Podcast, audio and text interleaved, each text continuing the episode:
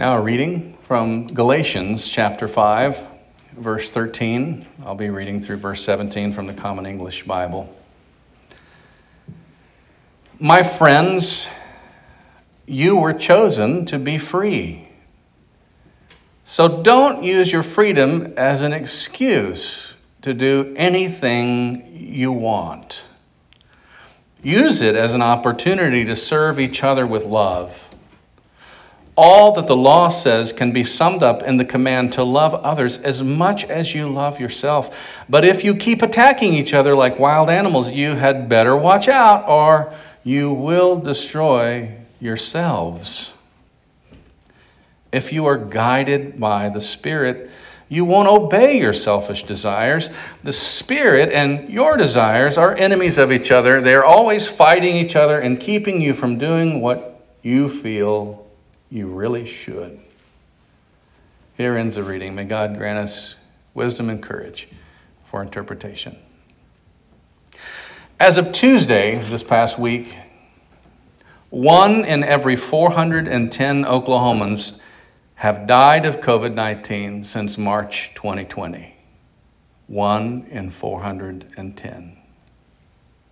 At the national level, approximately one in every 500 American citizens have died of COVID 19 since March 2020. One in 500. Wearing masks when indoors in large groups, getting vaccinated, are really the only things, in addition to social distancing, that human beings are told on a daily basis by all of the scientists and virtually all of the doctors and the experts that we can do tangibly to slow the spread of the coronavirus. And still, we have large sections of our population in this country and elsewhere for that matter, but disproportionately in the United States, literally poisoning themselves and others by refusing to get vaccinated when they technically could, attending large indoor gatherings completely unmasked without social distancing, and then to top it off, taking animal dewormer and now drinking iodine instead of getting vaccinated, both of which have been proven not to prevent or treat COVID 19, though they will make you wormless. I was shocked to discover recently that Fox News, a network who has had several opinion and editorial program hosts, downplaying the importance of getting vaccinated, such as Tucker Carlson, Lara Trump, and others, has actually privately, very privately, mandated that all of their employees get vaccinated. Proof that some of this rhetoric is just that all talk. At the most foundational level, I came to yet another personal realization about how out of hand the politicization of COVID has gotten. I thought about it this way I guess I'm slow. If the folks who are vocally anti vaccine, anti mask, pro dewormer, pro iodine treatments of COVID actually believed their messaging that doctors and experts cannot be trusted when they get deathly ill with the Delta variant, with COVID, why do they at long last seek to be hospitalized when they're so sick and cared for by medical professionals, the same ones they lambast and discredit? I submit to you that their rhetoric is for show. What a shame. How many lives have been lost for this show? Now, switching topics, but not really switching the underlying root issue, which we will get to shortly. Climate change, on one hand, is a more complex seeming challenge for those who struggle to comprehend this life threatening situation because, well, climate change seems less urgent and less imminent. I mean, after all, it was colder here in Oklahoma last winter than any I can remember. How about you? Isn't this proof, since it was cold last winter, that the globe isn't really warming? No. Once again, misinformation definitely plays a huge role in educating the general public about the dangers of climate change. And one reason the majority of climate scientists, over 97%, no longer call it global warming is largely due to the fact that they do not want our citizens to seek out isolated events like last winter in Oklahoma to point to it and say, see, there's no such thing. While temperatures of the earth as a whole are in fact rising, to put pencil to paper, 0.14 degrees Fahrenheit per decade from 1880 to 1980. And from 1980 until today, more than double that rate, 0.32 degrees Fahrenheit per decade. This pattern of warming results in extreme shifts to the, ex- the historic norms of our weather patterns in many regions of the earth. Again, this is why scientists have moved away from calling it global warming to calling it climate change, because that's really more descriptive of what's happening. The radical shifting of sea level itself, as well as the precipitation patterns and the rapid increase of greenhouse gases in the atmosphere, have brought us to the point where this home we call Earth, that has been gifted to us by the Creator and left in our care may, in fact, be damaged beyond repair. The consensus on whether we are currently too late to save the earth, well, it varies. But all climate scientists generally agree that we are on track to average between a not, not 0.45, but 4.5 to 8 degree Fahrenheit increase in global temperatures by the year 2100 that's not so far away. Our actions today can determine if we're on the lower end of that 4.5 to 8 degree temperature increase by 2100, or if we're on the higher end of that increase. And you know something, a few degrees may determine whether or not there is a sustainable future for the earth and for however many generations to follow. At the core of, well, usually partisan political arguments on the part of those that tend to deny the legitimacy of climate science, we find a problematic flaw that, in my opinion, is an ethical and moral flaw. It's actually a similar moral and ethical flaw to the one at the root of the argument by those who minimize or deny the deadly seriousness of COVID 19 and this global pandemic. Though COVID is about a virus and climate change is about the environment, both of these matters are very much the greatest threats to human existence as we know it. And both actually share a common sticking point, a similar moral and ethical dilemma. And for Christians, it should matter. How do my personal freedoms? And daily actions relate to the well being of the rest of the world. To say it another way, is there any moral or ethical justification for doing as I please and what suits me best if it hurts someone else? Obviously, large portions of the general public either have found such justification or they simply do not care how their individual freedoms or choices affect the rest of us. But since we are not everyone else, we are the people who endeavor to follow the man named Jesus of Nazareth. I want to spend the rest of this sermon not speaking from an American perspective, certainly not speaking from a partisan political perspective at all, but from a decidedly Christian perspective about how we respond when our personal freedoms affect the well being of everyone else. Because our personal freedoms are decidedly different when it comes to expressing our freedoms as people of faith and goodwill. Simply because I might have a right to do or not do as I please as an American citizen does not necessarily mean I have the right to do whatever I please from a decidedly Christian or moral or ethical position. Not everything, in other words, that is technically legal is always soundly ethical. Or in faith language, not everything that might be permissible to do is always the loving thing to do. In Paul's letter to the Galatians, it seems as if the church was divided into camps, not even in the community, but even in the church. There were those who believed that freedom meant license to do whatever one pleased. I remember a noted 20th century novelist saying that what is good is what you feel good after doing, and what is bad is what you feel bad after doing. I'm not sure I agree. The Gnostics were a group within first century Christian communities who tended to echo that sentiment. They tended to value personal experience and immediate gratification over the traditional teachings of ethics and morals and of the Christian faith. The Gnostics wouldn't have gone exactly in that direction. What they would have said, though, is that setting the human spirit free from matter and flesh is the whole point of life, and, and that what you actually do, literally and in physical sense, is of little uh, consequence. So it's all about the spirit. Do whatever you please. Can you see why that could become dangerous if we bear no responsibility to that which is right in front of us, but only something later? It still plagues us today.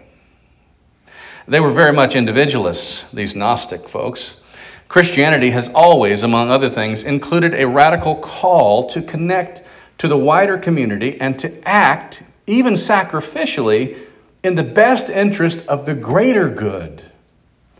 So it was in response to these Gnostic individualists, the folks who tended to favor individual freedoms and me first behavior, that Paul replied, Do not use your freedom for self indulgence, but through love become servants of one another. For the whole law is summed up in this single commandment you shall love your neighbor as yourself.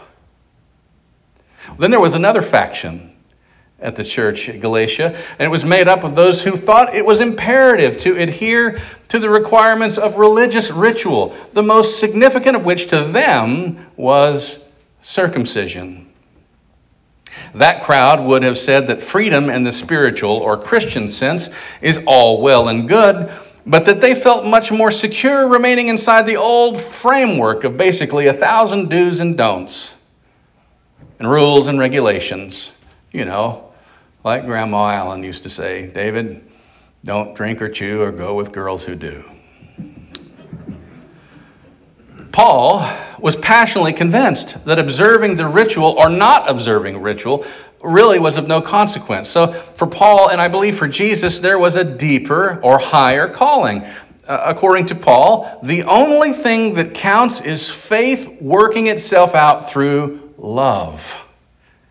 If you have faith, you will have loving action, or your faith doesn't mean a hoot, as my grandma Allen would have also said. This is where things get difficult, I think, for those of us who are both American and Christian. Christians uh, and American, rather, rather Americans separate from Christianity, tend to rely on the fact that civil liberty is a function of being faithful to the Constitution of the United States, which in turn hopefully leads towards justice and liberty for all.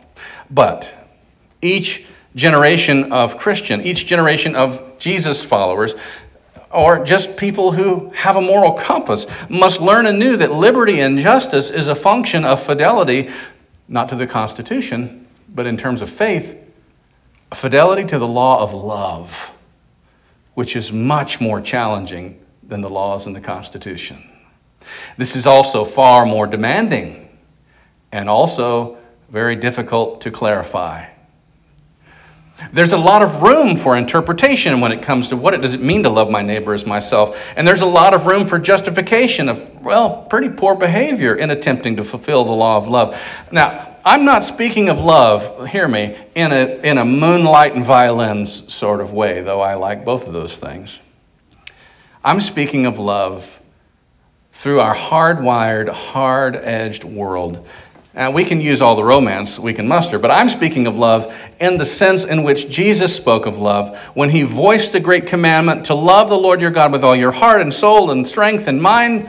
He was emphasizing ethics over emotion. The great 20th century religious thinker Reinhold Niebuhr put it this way basically, love means being responsible.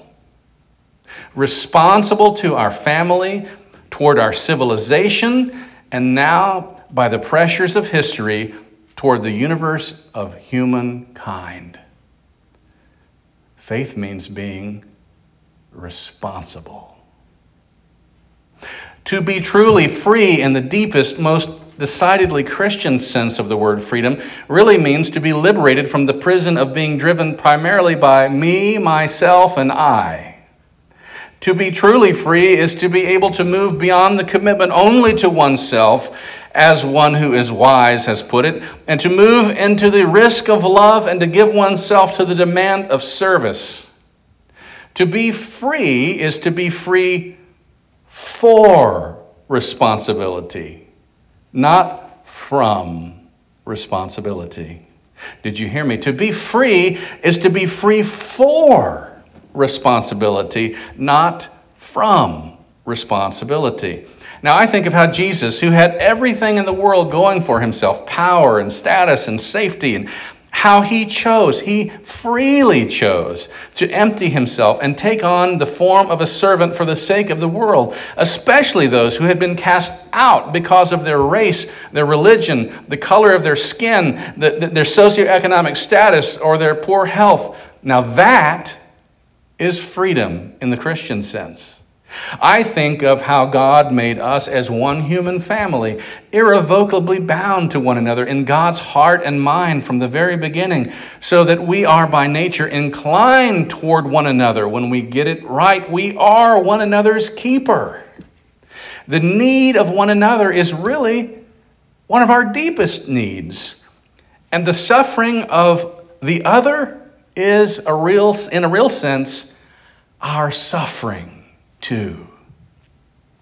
I sometimes use a little test that the great Frederick Buechner suggests when it comes to what is right, what is true. I use it to make sure I'm still a functioning, free, moral agent. Buechner once wrote If you have not cried for someone other than yourself in the last year, chances are you are already dead. Now, that's a good place to start. Empathy, having feelings of compassion for the other. But, but I know I haven't passed that little test completely until I've actually done something.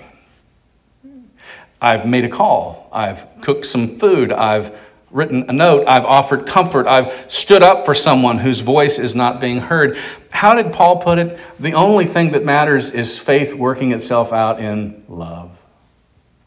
Freedom and responsibility belong together in our lives and in the life of our beloved communities of faith like this one. The same is true, I believe, for our nation if we actually want this to be a place where everyone is not just out for their own best interest, but instead are actually concerned about one another in our progress and growth as a wider community. One of America's greatest gifts to the world is this notion, I believe, of religious liberty. The state cannot impose religion, and all our citizens are free to exercise religion or not, according to their own wishes. But that does not mean that people of faith do not have a crucial role to play in the life and the fabric of our nation. As people of faith, we ought to be working every day from within the system to create a society by our own actions that is marked by concern for the common good. We ought to be listening for the voices of those who are not being heard. We ought to be speaking out against excessive self indulgence and naming the corrosive consequences of greed that goes unchecked. Paul put it so plainly in this regard. If you bite and devour one another, take care that you are not consumed by one another. I believe that we are called to be a servant people, bringing good news to the oppressed, modeling peace, modeling justice, proclaiming liberty to those who are captive. Can you think of a time that called for moral leadership more than the troubled days in which we live? I cannot. Oh, what an opportunity we have Oh, what a responsibility we have to repair, to raise up, to build up, to offer hope and wholeness and healing for all those who mourn in our midst and even beyond our shores. As for COVID 19 and personal freedoms, in light of what I understand, to answer some of your questions in the survey you provided me with. As for COVID 19 and personal freedoms, in light of what I understand about Christian freedom, I do not believe there is a moral argument for carelessness.